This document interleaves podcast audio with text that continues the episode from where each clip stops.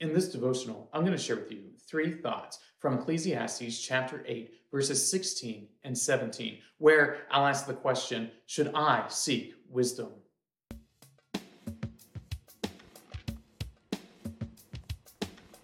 Ecclesiastes chapter 8, verses 16 and 17 says, When I applied my heart to know wisdom, and to see the business that is done on earth, how neither day nor night do one's eyes sleep, then I saw all the work of God, that man cannot find out the work that is done under the sun.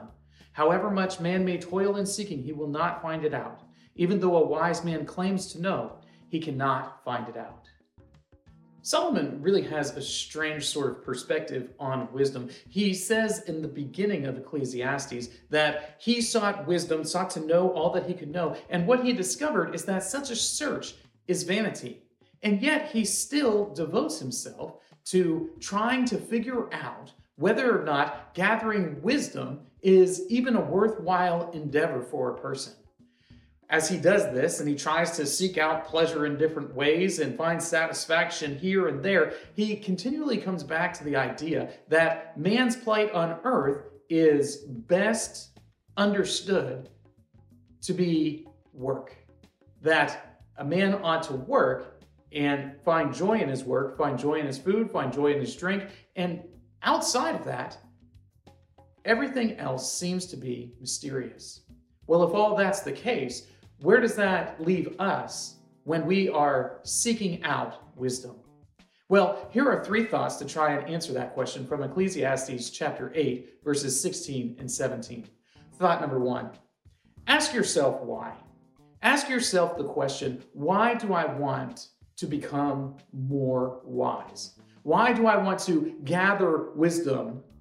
Is it because I want to make a name for myself? Is it because I want to be significant? Is it because I want to have intellectual power greater than the people around me? Or is it because I truly love wisdom? And if you can answer this question and you can figure out the reasoning behind why you want to seek out wisdom, then you can discover whether or not it's a good idea for you. You have to remember that Solomon continually says that the quest for wisdom, the quest for pleasure, the quest for any sort of earthly benefit is ultimately vanity. And that work itself is one of the few pleasures that is pure. So ask yourself the question why do I want to gain wisdom? Thought number two God's ways are higher. And this is one of the things that Solomon seems to wrestle with more than anything else. He is constantly going back to the question why does the good person suffer and the wicked person prosper? Why is it that it seems like the wicked people might gain all the benefits of the righteous while the righteousness gain all the punishment or discipline of the wicked? Well, the answer he comes to is that God's ways are higher than man's, and that man is never able to fully know the mind of God. So, as you begin or participate in your own quest to discover wisdom, you have to recognize that God's ways are always higher than man's ways, and man is simply trying, attempting to get a glimpse of God's wisdom and recognize that they will never be able to understand the full scope of it. Thought number three there are limitations.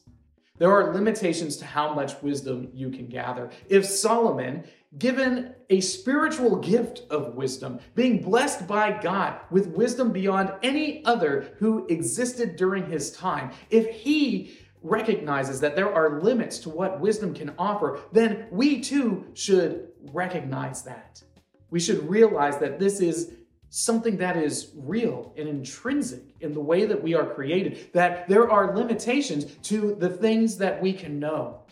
People might say that they have figured out everything that there is to know in the world, but that simply is not true. The mind of man is not capable of fully comprehending all of God's creation, let alone the mind of God Himself. And as such, if you are seeking out wisdom, if you are trying to become as wise a person as possible, you need to recognize that there are limitations that every person must acknowledge. We are finite in our being and created that way. To deny it is folly. These three thoughts come to you from the assigned reading of Ecclesiastes chapters 7 and 8. If you'd like to read through the Bible with me, you can do so by joining the Facebook group Through the Bible, where we are reading the text of Scripture together.